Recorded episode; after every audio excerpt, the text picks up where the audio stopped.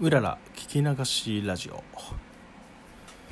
どうもこんにちは。うららの聞き流しラジオへようこそ、えー第2回目の収録を早々に行っております、え1回目にねぎらいとか、えーハートマークをくれた皆様ありがとうございます、まあ、ちょっとまだシステムがよく分かってなくて今朝、えーとまあ、深夜に1回目のラジオを収録してそのまま投稿してで朝起きてから、えちょっといろいろ通知の方があってってなんかあのリアクションがありましたみたいな、えー通知がアプリの方からあったんで見てみたらハートマークが1個押してあったのと、えーねぎらいっていうあのネギのボタンが最初押してあってこれ何なんだろうみたいな、うん、ネギってどういう意味なんだろうってちょっと思って、まあ、素人なんで申し訳ありません。それちょっと調べてみたら、まあ、ねぎらいの意味が入ってるんだよみたいな。ああなるほどそういうシャレなんだと思って思いまして、まあえーともかくハートとねぎらいをくださった方ありがとうございます。まあ、こんな感じで多分一方的にコミュニケーションというか、まあ、くれた方に対して、えーまあ、収録だったりでお礼を言っていくシステムなのかなと思います。なんか見てる限りだとこのアプリ上でのコミュニケーションツールみたいなのはほとんどなくて、ねまあ、コメントとかそういう機能もないみたいだから基本的には一方的にこっちから喋って、えー一方的にユーザーの方から、え何らかのリアクションをもらえるみたいなシステムが一応このラジオトークの、えーものなのかなと、まあ、でも考えてみたらラジオってそういうもんですよね。一方的に聞いて一方的に喋るみたいな、うん。まあ、そういうちょっと気軽な感じ。お互いにあんまりストレスのない環境が、うん、ラジオのいいとこなのかなとは思ってるんですけど。ただまあなんかそのねコメントとかが本来はあればなんかそのまあいわゆるお便り的なね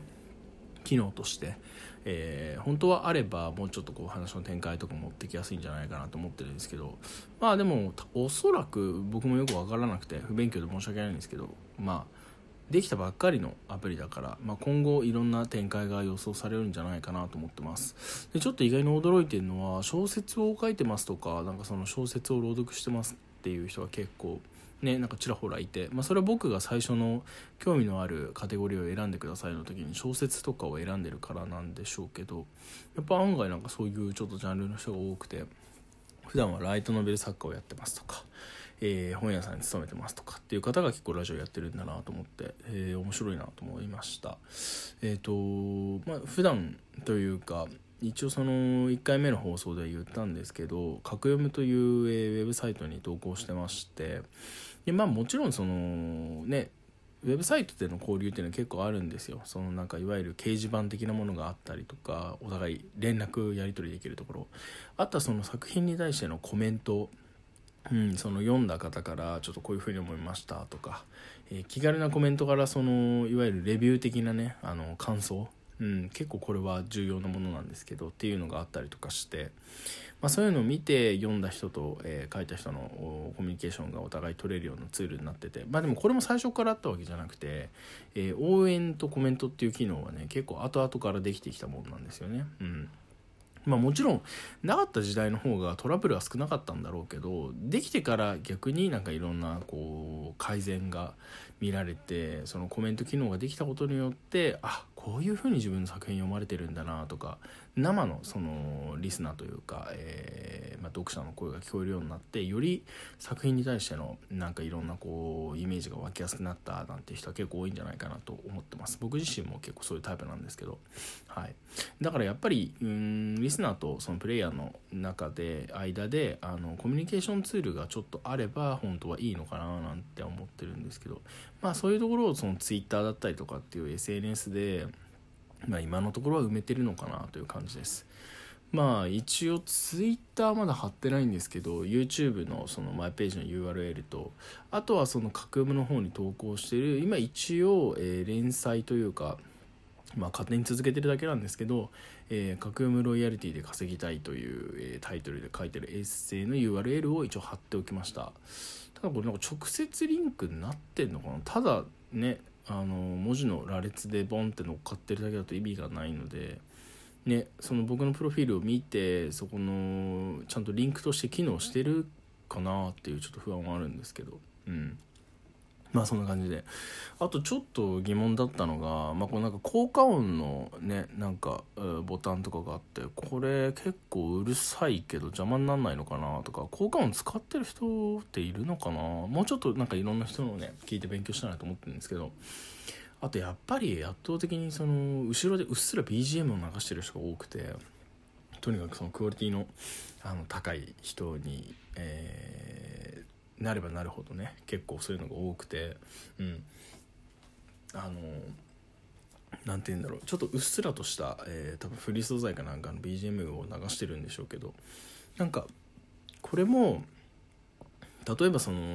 ね著作権の問題とかいろいろあるにしてもなんか後からその編集の時に差し込めたりとかできんのかなとかちょっとそういう、う、ふとした疑問があったりとかして。なんかまあ無音でずっと喋り続けてるのはねあの単発で何回かの時とか本当に短い23分の時はいいんだろうけどやっぱりこう僕みたいにフルでじゃあ12分喋りましょう今後もずっとこういうスタンスで続けていきましょうの場合だとちょっとねなんか BGM があった方が本来はいいのかなよりラジオっぽいのかなという雰囲気はするんですけどあのー、でもなんかそのうっすら後ろに流してる人もそのうっすらをなんか別のパソコンだったりとか多分オーディオで流してんのをまあ直で撮ってる。いわゆる音声と同じ状況で撮ってるっていう感じなんで。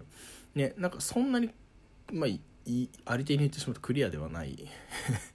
状態なので。ねだからその後から音を差し込める機能とかがあれば本当はうんいいのかななんつって思ってます。まあ著作権の問題とかでねいろいろそれちょっと難しいんでしょうけど。うん。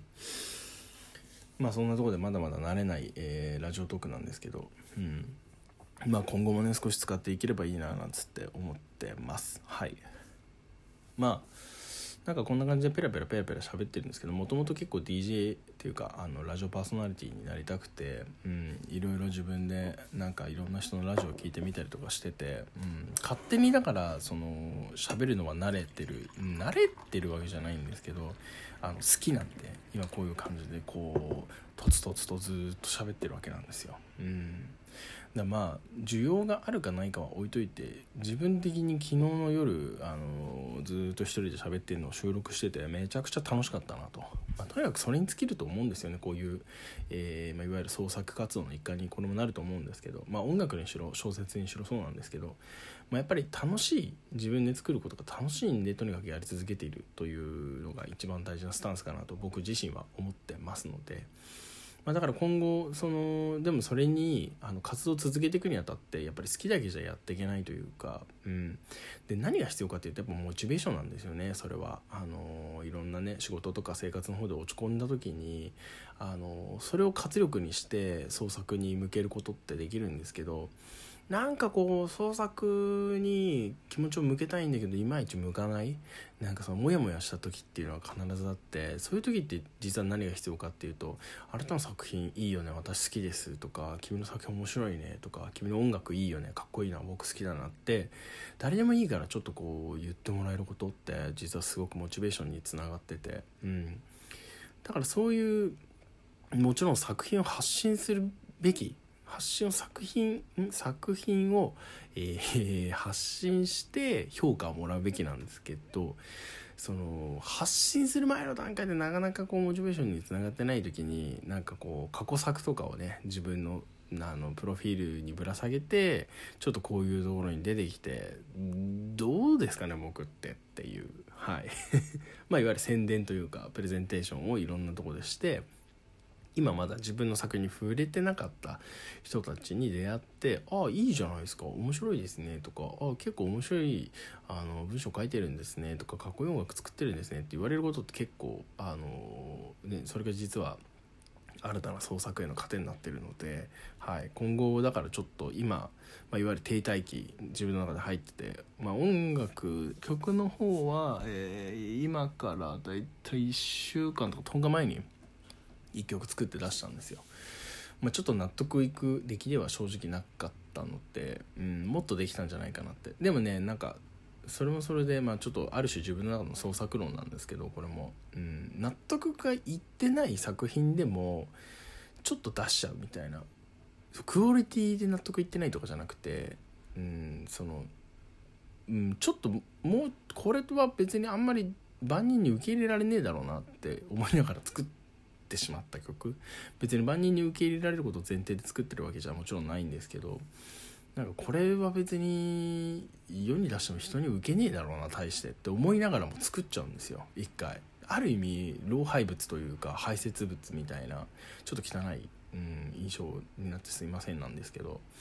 そういう風にやることによって一回ちょっと自分の中でデトックスしてね溜まってるものとかモヤモヤしてるものを一回作品にちょっと作品としてデトックスで出して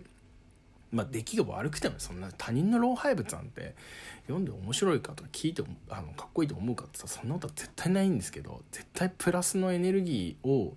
えー、作品にこうねした方が作品として出した方が絶対受けるんですけど時にはこのマイナスだったりとかなんかモヤモヤしてるものだったりとかっていうのもぶつけて全部排出してしまうことによって一回自分をリセットすることが必要で。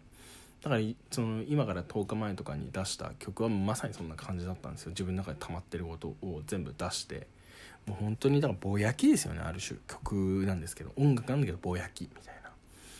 小説の本はね意外とそういうものはあんまないんですけどなんか小説の方がちょっと体裁繕っちゃってる感じがしててあんまり素直にまだ慣れてないんで。うん。だからまあエッセイとして今えー、ずっと書き続けててたまに短編とかを書いてるんで、まあ、よかったらその今、えーと、エッセイの URL しか貼ってないんですけどそっちの方もちょっと、えー、僕のページから飛んでいただければ嬉しいです。Twitter の方とかは後々ちょっとまたね出していこうかなと思ってるんで。まあこれを聞いてあちょっとこの人興味あるなとか Twitter 見てみたいなとか思ったら、まあ、検索していただくのはもちろんあの全然ありなんですけどまあそれこそ「いいね」とか「ネギ」とか、えー、いただければあちょっとツイッター乗っけてみようかなみたいな気に今後なっていくと思います。はい。まあそんな感じでそろそろ限界の12分がやってきたんでまあ自分的にはあっという間ですね。こういう好き放題喋ってると、うん、また、えー、次の回でお会いしましょう。すぐ出すかもしれないです。はい。ありがとうございました。うららの聞き流しラジオでした。ありがとうございました。